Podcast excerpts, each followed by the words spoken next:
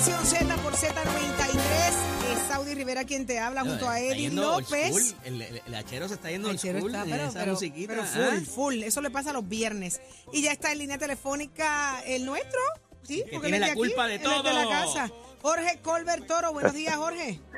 Buenos días, Claudio. Saludos para ti y para Eddie y para los amigos Radio Escucha. Siempre un placer estar con ustedes. Llegó Eddie allá de la Olé, Madre olé. Patria. Sí, sí, Estuve estábamos. siguiéndolo por las redes. Muy buenos los conciertos de Gilbertito. Así que. La pasamos muy bien. Tremenda experiencia. todos, Después te cuento. todos los éxitos de Gilbertito son éxitos de Puerto Rico. Así que un abrazo. Eh, cuatro días con Vigoró no fue fácil. ¿oíste? Ay, Dios mío. Ya, ya, fueron cuatro días. Ay, Eddie, tú estás vivo el milagro. Tenemos un milagro presencial. Gracias, gracias por devolvernos los Todavía estamos sudando alcohol. ¿Cómo? Oye, yo estaba en Madrid también y me perdí ese parí, ese jangueito, ¿viste? Eh. ¿De Me lo verdad? perdí, sí, yo estaba allá, estaba allá también. Pero Jorge, ¿qué está pasando? ¿Cómo está el ambiente? ¿Qué se dice? ¿Qué se siente? Después de, yo estaba afuera, después de esa convención que hubo, esa, esa reunión de tan importante dentro del Partido Popular, eh, me quedé con ganas de varias preguntitas. ¿Qué ha pasado después de? Bueno, eh, básicamente está, yo diría que ambos partidos principales, luego de sus respectivas asambleas, Eh, y en el caso del Partido Popular que hubo una reunión de la Junta de Gobierno la semana, el sábado pasado, y este mañana hay otra reunión de seguimiento. Eh, pues ya ha comenzado la campaña. En, términos formales, ya los partidos están encaminados, los candidatos ya se, se han expresado eh, sus intenciones, por lo menos las candidaturas principales, ya sabemos más o menos cuál es el cuadro de candidatos eh, que se que se acercan y comienzan los procesos de votación. En el caso del Partido Popular hay hay eh, dos votaciones que se acercan, que es la del primero de abril, que son eh, para escoger los, el liderato político, la presidencia de comités municipales en alrededor de 20 26 municipios, y el 7 de mayo, que es la votación de la presidencia del Partido Popular y, la vicepresidencia, y, y en el caso del PNP, pues eh, básicamente se preparan ya los anuncios formales de candidatura camino a la, a la ley electoral. Así que vamos a tener un año 2023 bien activo, como hemos visto desde el principio del año, eh, y también el caso de los demás partidos, por, por ejemplo, lo del proyecto Dignidad, que ya están anunciando que van a ser una intención de nominar candidatos a todas las posiciones. Esto, esto es importante porque en el, en el año 2020 ellos dejaron vacantes eh, múltiples candidaturas a nivel de todo Puerto Rico. Eh, igual el movimiento Victoria Ciudadana, que dejó también vacantes una cantidad significativa de, de, de espacios. Eh, así que me parece que ha empezado el año eh, bien activo y lo que ahora hay que estar observando es finalmente qué va a ocurrir con el Código Electoral y la Ley de Financiamiento, Mira, que son la- los dos estatutos que van a regular todos estos procesos. Ciérrate, ciérrate la puerta ahí, Leo. Este, aquí bajito entre nosotros. ¿Qué es eso? Ya a, a- a Ramón Torres le dio Guille de Donald Trump y se limpió a alguien esta semana. Votaron a alguien de la Comisión Estatal de Elecciones. ¿Qué pasó ahí? ¿Cómo? Bueno, sí, eh, una- un, un funcionario del Partido... fulminante de un día para otro. ¿Me escucha? Sí, perfectamente. Eh, Era el director de operaciones o algo así, ¿no? Eh, bueno, sí, es la persona, el, el subdirector, porque el director es un puesto que le corresponde al primer partido, el- en este caso del PNP, pero en el caso del Partido Popular, era el funcionario de más rango en esa oficina, que es la que supervisa los procesos electorales, procesos de logística y demás. Y básicamente una persona que llevaba una, una cantidad de años considerable, eh, pero cometió un error eh, gravísimo el día de la votación ¿Cuál del Partido? Popular. Cuéntame. Bueno, básicamente él, él era, ¿verdad? Como parte de sus funciones, el equipo electoral pues, estaba regulando y, y supervisando eh, y ejecutando el proceso de votación. Recordemos que en la Asamblea General del Partido Popular hubo votaciones eh, para diferentes posiciones y se utilizan los mismos procedimientos que se utilizan para efectos de la Comisión Estatal de Elecciones en, en las elecciones.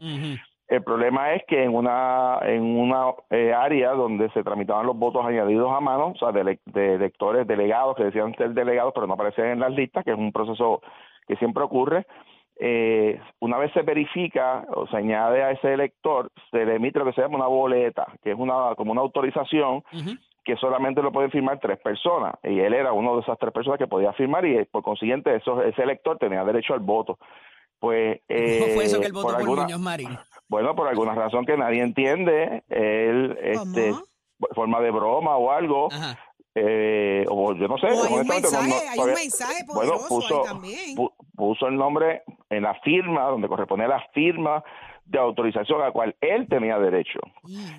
Puso Luis Muñoz Marín, o sea, firmó como Luis Muñoz Marín. Primero, primero que Luis Muñoz Marín...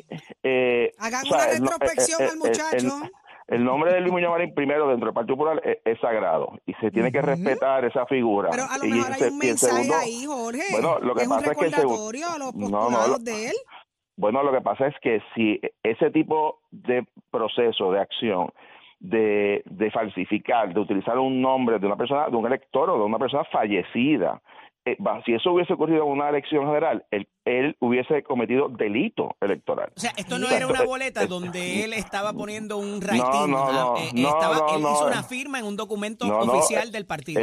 eso es correcto. Él, él, era, él puso el nombre de Luis Muñoz Marín en la en el área donde corresponde la firma de autorización para que otro elector estuviera pudiera votar. Por consiguiente, ese elector, después de hacer fila por casi dos horas, cuando llegó a la mesa con esa boleta, no lo dejan votar en ese momento porque está firmando una persona, o sea, el nombre de Luis Muñoz Marín, por Dios, y se, y se le afecta ese derecho a ese elector, aunque sea un proceso interno del Partido Popular, usted tiene que respetar los derechos de la gente y no y no utilizar esos esas bromas o la protesta lo que sea violentando las normas y los procesos electorales internos del Partido Popular. Máximo si usted está sentado en una posición precisamente porque pertenece al partido que fundó Luis Muñoz Marín o sea una cosa de, de, de sentido común pues yo no sé yo pues yo no, bueno, yo no sé si él, eh, supuestamente que estaba eh, eh, protestando por la forma que se estaba organizando, pero es que él era el de operaciones electorales. Los delegados, que él decía que no estaban, no eran los, los delegados. Bueno, lo que pasa, lo que pasa es que él es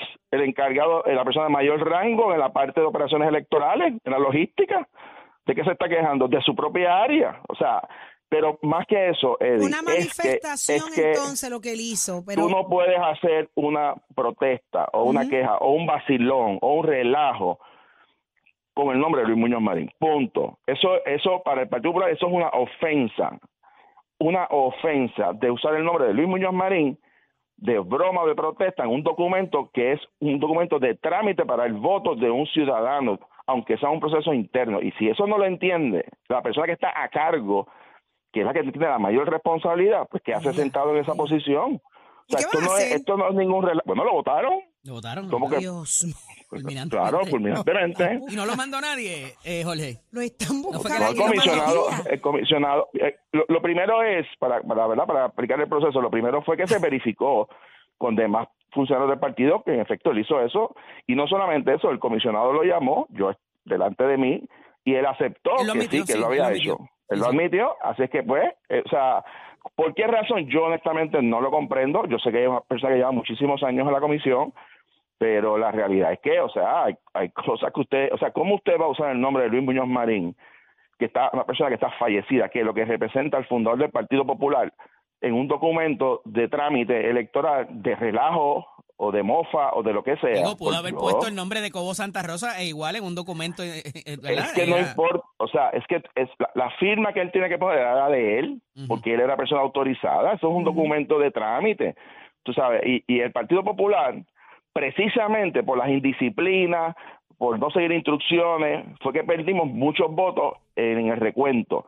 Y, y, y, el Partido Popular y el comisionado Ramón Torres eh, ha sido claro y exigente desde el día uno. El Partido Popular se tiene que preparar, si quiere ser gobierno, tiene que prepararse como partido, llevando a cabo los procesos de manera impecable. Y, y, no hay espacio para ese tipo de situación, sobre todo en un, procedimiento de votaciones secreta porque es por urna. O sea, honestamente fue un error de juicio que yo no entiendo por qué lo hizo y el comisionado, pues obviamente le retira la confianza, a lo cual tiene derecho porque eso es una posición de confianza. Así que, pues, eh, eh, es una situación lamentable, ¿verdad?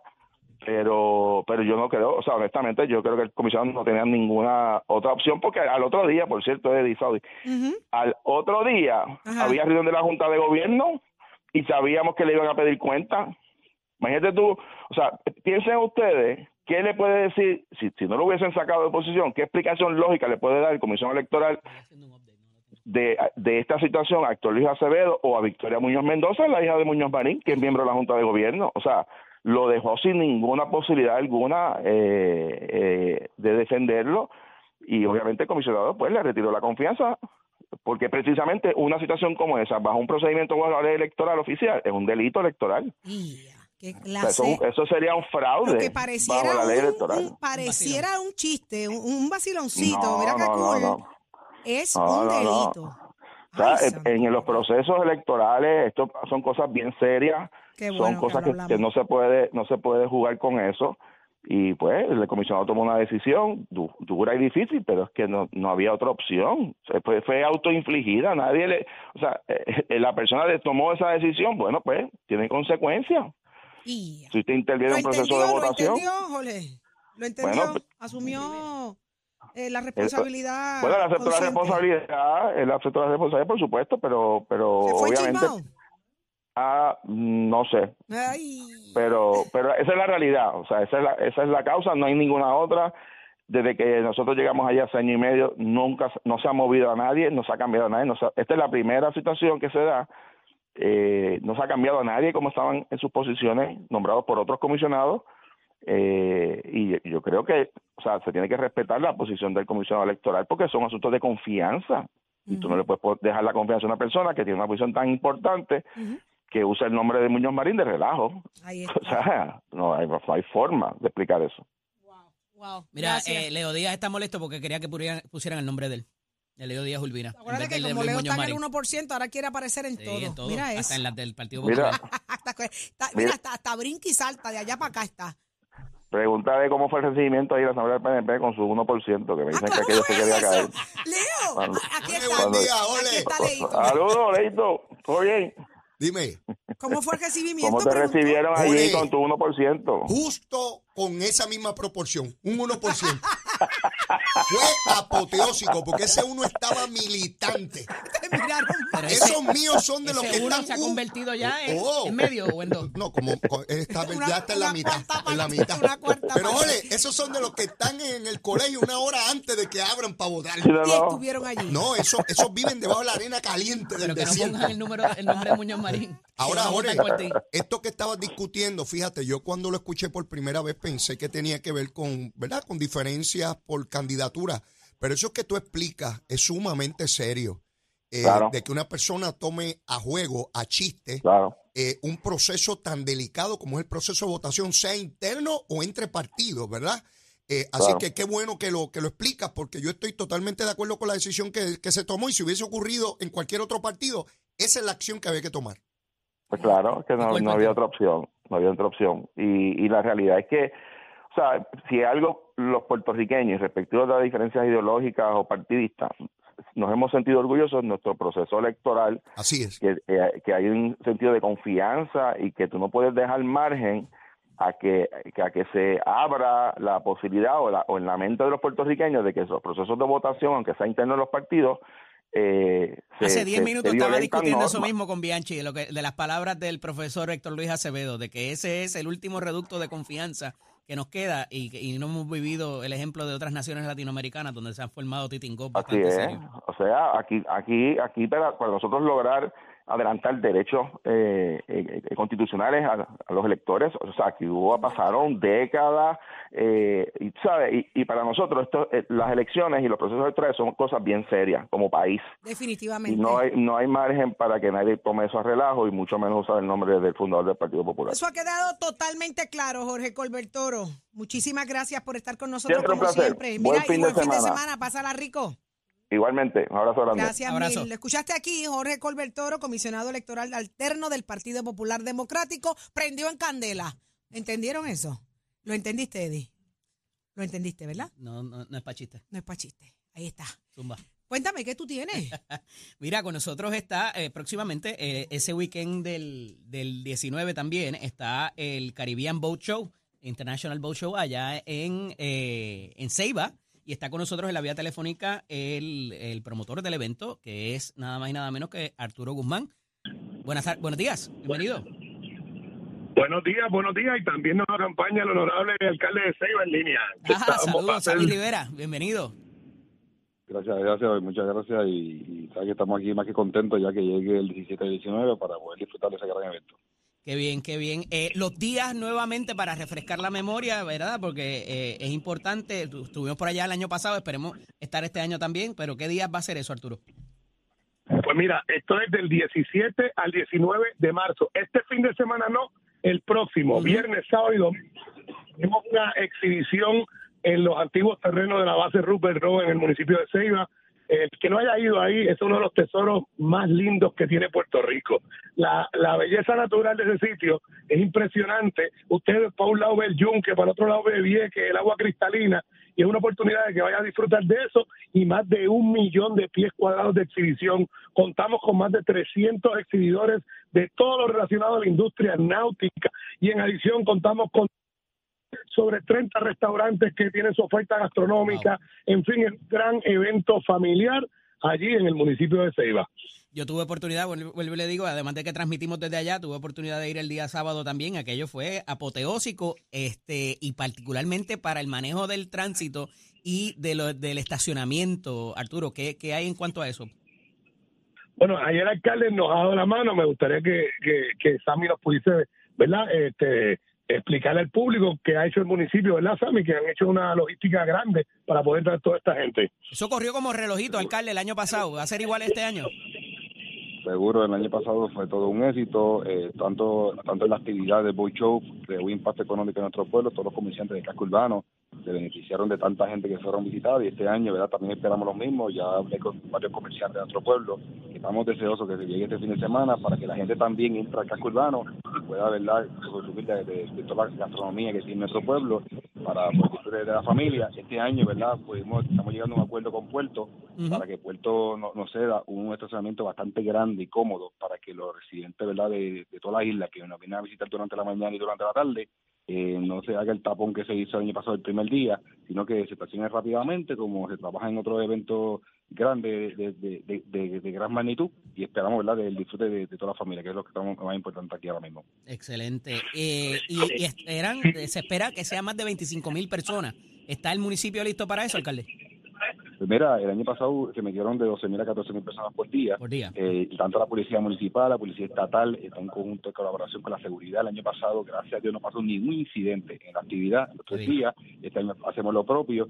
Eh, la, la, policía está para facilitar que el evento corra bien, la logística corra bien, y eso es la colaboración que tuvimos el año, el año pasado. Este año hacemos eh, esperamos lo mismo, y la manera de emergencia, tanto estatal y municipal, va a estar allí estáticamente con las ambulancias, cualquier situación de, de salud que tenga eh, cualquier persona en el evento, vamos a atenderla rápidamente. Por eso le decimos a la familia puertorriqueña que es un evento que está coordinado, ¿verdad?, por una organización privada, un municipio que está comprometido y un gobierno, ¿verdad?, que está deseoso de que la actividad se haga para el beneficio de todos los puertorriqueños. Pero poder saludarlos a ambos cuando estemos por allá eh, esa semana. Pero Arturo, antes de irnos, algo que particularizó el año pasado es que ya la gente llevaba sus boletos y eso agilizó bastante la entrada y salida. Eh, ¿Por qué no? ¿Dónde conseguimos los boletos ya anticipadamente para no tener que hacer fila ya?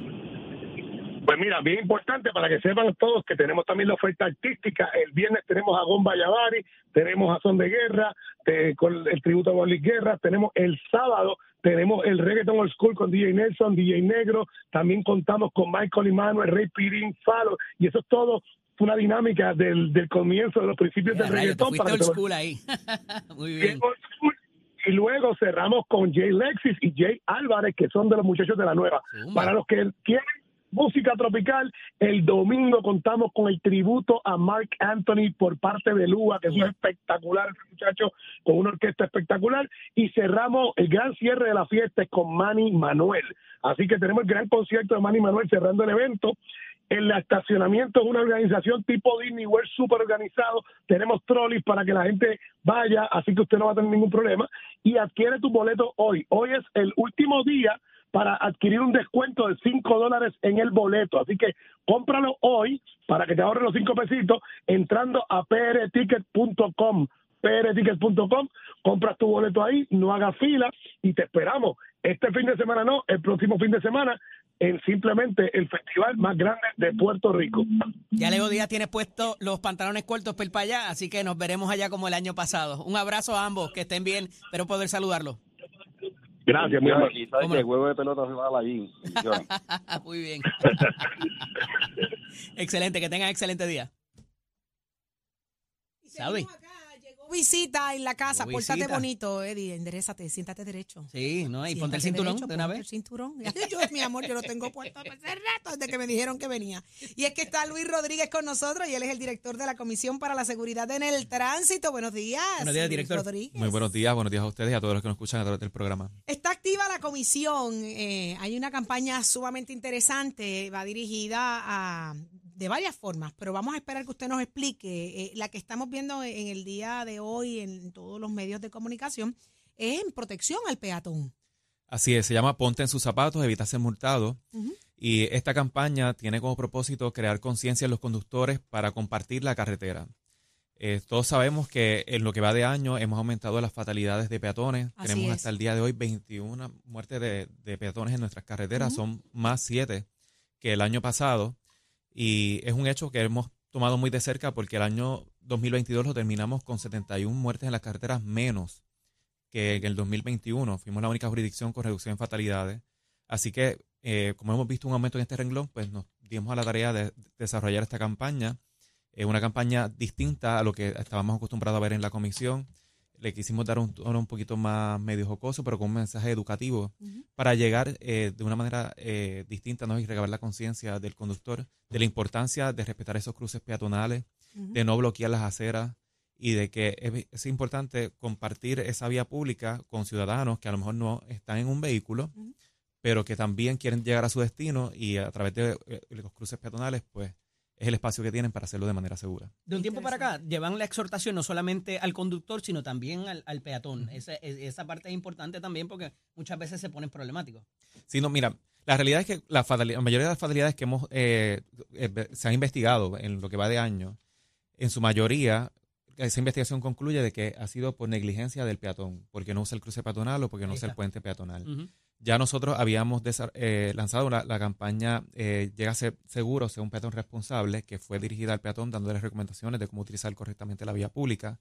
Y en esta ocasión, pues, la otra parte, pues, que es el conductor, pues, por eso eh, decidimos desarrollar esta, esta campaña. Así que hemos cubierto la- el área del del peatón y el área de- del conductor. Vamos a repasar un poco lo que es la ley, ¿verdad? Lo que, es- lo que se supone que tanto el peatón como el, el- el- el conductor eh, respete a la hora de, de evitarse una multa, porque aquí hay multa, señores, hay multa para peatón Sí. y hay multa para el conductor.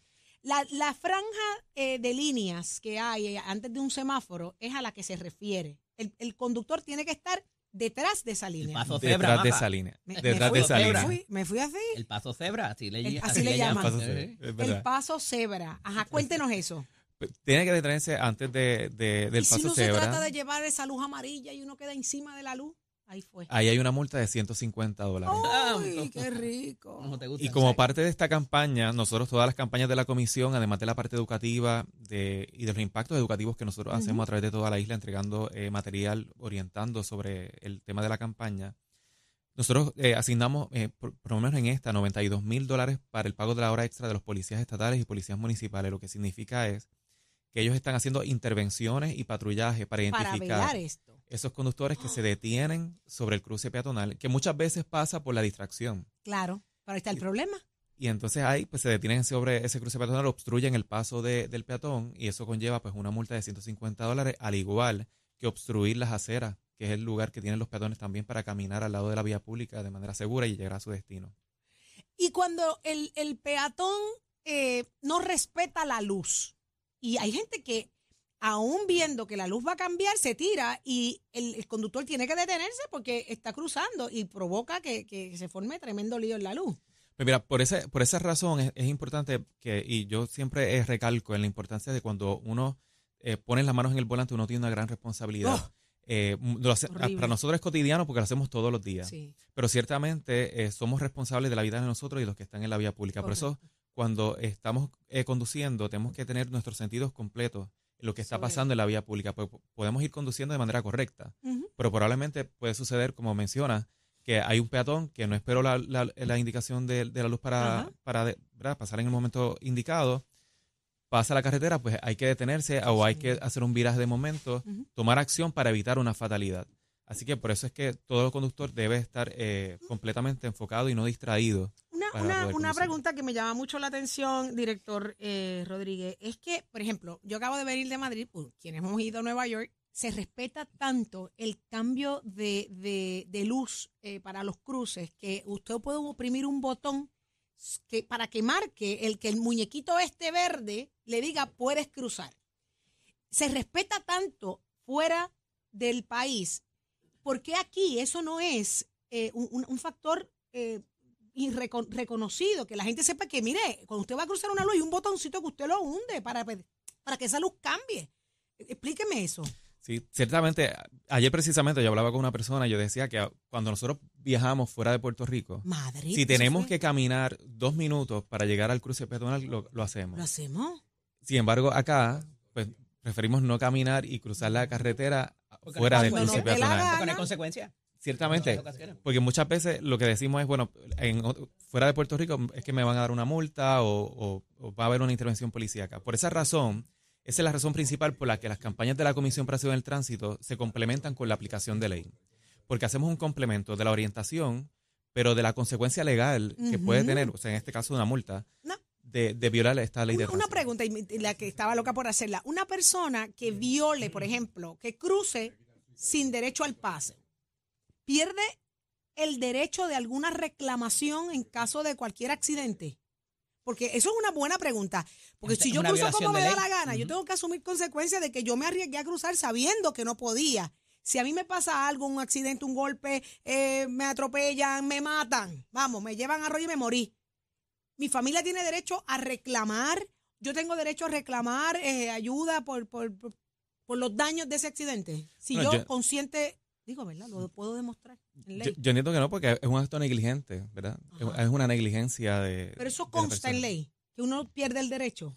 Bueno, no tengo constancia de eso, pero No obviamente. consta, Eddie. No, eh, de hecho, eh, se les reconoce al, al conductor que por estar, a- a- debe estar más alerta e inclusive prevenir ese tipo de situaciones. este, Pues, ¿sabes pero qué? no hay Yo un creo que una buena forma- Como cuando es otro conductor eh, que eh, sí puede estar eh, en violación de ley y ahí entonces cargaría con la culpa eh, siguiendo un poco el... Pero me refiero a los peatones. Me Sí, refiero sí, al peatón. Claro, claro, por eso Porque te sería digo. bueno también que eso se, eso se vea.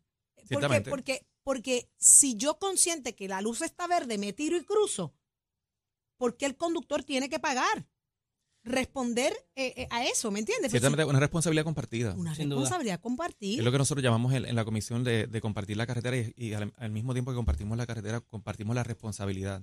Por eso es que mencionaba al principio que muchas veces piensan que eh, cuando vemos las estadísticas de las muertes de peatones en las carreteras ha sido por negligencia del conductor. Sin embargo, la investigación de, eh, policíaca en to- cada uno de los casos demuestra que en su mayoría ha sido por negligencia del peatón. Director, Wow. no quiero llover sobre mojado, pero ciertamente, porque de ordinario vemos las campañas de ustedes en las Navidades por los conductores ebrios, pero esta temporada de Navidad particularmente fue una muy activa eh, eh, por detención de conductores ebrios. ¿Por dónde vamos con eso? Eh, ¿Cómo se ha hecho quizás diferente a otras, a otras ocasiones? Mira, precisamente se ha demostrado en los datos que a mayor intervención policíaca y a mayor pre- presencia ¿verdad? de la parte educativa y aplicación de ley, hay reducción de fatalidades. Tuvimos una reducción de fatalidades el año pasado y cuando vimos las estadísticas, hubo cerca de 1.200 arrestos más que en el 2021 Wow. de conductores ebrios. En el 2021 fueron cerca de 2.200 arrestos y esa cifra se alcanzó solamente en el mes de, de enero a julio del Wow, 2022 la mitad de año. la mitad de año. Así que eh, la policía está siendo muy efectiva Sí. en el patrullaje, en las intervenciones con conductores ebrios y con todo lo que tiene que ver con la seguridad vial. Y en parte eso es así de pedido como disuasivo, ¿verdad? Para que las personas eh, logren cumplir con todo lo que establece la ley de tránsito. Eso ha provocado, imagino, que se reduzca la cantidad de accidentes también, ¿no? Ciertamente, ciertamente porque obvia- es respetar los límites de velocidad, no conducir en estado de, de embriaguez, eh, son eh, dos aspectos importantes para nosotros lograr la- esa reducción de fatalidades. Toda vez que la mayoría de las fatalidades, más del 90%, están en algún momento relacionadas con la velocidad. Y de ese 90%, el 65% son conductores que andaban eh, conduciendo en estado de embriaguez. Ha quedado claro aquí en Nación Z que la seguridad en el tránsito, señores, es responsabilidad de todos, tanto del conductor como del peatón. Eh, pendientes a la campaña que ya lanzaron, que ya está corriendo, está extraordinaria. Así que Luis Rodríguez, muchísimas gracias por estar con nosotros y traer la buena información. No, gracias a ustedes por la oportunidad y, todos los que nos escuchan pueden acceder a nuestras redes sociales Ajá. de la Comisión para Seguridad en el Tránsito para ver todo lo que compone la campaña y sobre todo compartir el mensaje y convertirse también en portavoz de la seguridad vial. Mira, y emplazado para una próxima ocasión, porque tenemos que hablar de la gente en contra del tránsito en las vías, cómo es que eso ocurre y quizás eh, orientar a la gente en cuanto a eso, que se ha dado como que eso se ha cogido ya, como ya yo tuve esa conversación con él Sí. de lo más interesante, pero eh, vale, va, amerita al aire, repetir seguro que sí. eh, esa, esa, esa historia. Así que. Luis Rodríguez, lo escuchaste aquí en Nación Z, el director de la comisión, así que a respetar la, la- el tránsito. Nos Todo el mundo. conviene a todos. Muchísimas gracias. por Gracias, estar con gracias a ustedes. Éxito. Y, y ya está listo. Leo Díaz. ¿Viene por ahí? ¿Tú venías por la orillita? Eh, seguro. Son, ciento, son 150 Y sobrio, y sobrio. sobrio, más te vale, más yo te siempre vale. ando, mira, como tiene que ser. Derechito. Leo, Leo, Leo se está... llama responsabilidad comparada. Cuando ambas partes han incurrido en negligencia y se distribuye los daños 100%. y la responsabilidad dependiendo del grado de negligencia que se tiene. Ahí está, interesantísimo. Quedó más que claro también.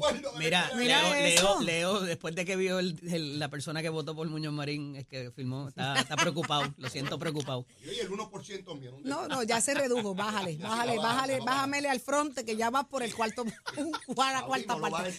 Ey, honestidad sobre todo, siempre, Vale, siempre. Buen fin de semana, Dios bendiga a Puerto Rico. Señores, el pendiente a eso, pendiente la próxima semana. Espérate, ¿qué pasó? ¿Qué fue, Eddie? ¿Qué fue? Mira, Nicole, no me puedes hacer eso. Buen fin de semana, pásela lindo. Lo dejamos con Nación Z Nacional. ASC, los expertos en seguro compulsorio.